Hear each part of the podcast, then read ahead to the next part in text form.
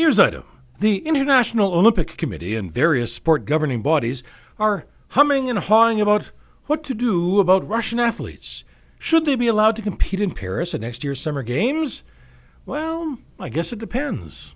Are we less outraged now about Russia attacking a peaceful neighbor with each passing day of atrocities? Just this week, Russia is threatening food supply to poor countries by pulling out of a deal to allow grain exports by Ukraine through the Black Sea. It's following up by bombing the docks and even hitting grain export facilities inland on the Danube that would transit goods through Romania. Ukrainian civilians continue to be killed and injured by Russian attacks. Which brings us back to wondering how on earth the IOC can even prevaricate for a moment. Putin is a war criminal. Russia is a pariah state. Until it stops being so, Russia should not be welcome at any gatherings celebrating peace and sportsmanship. I'm Murray Wood.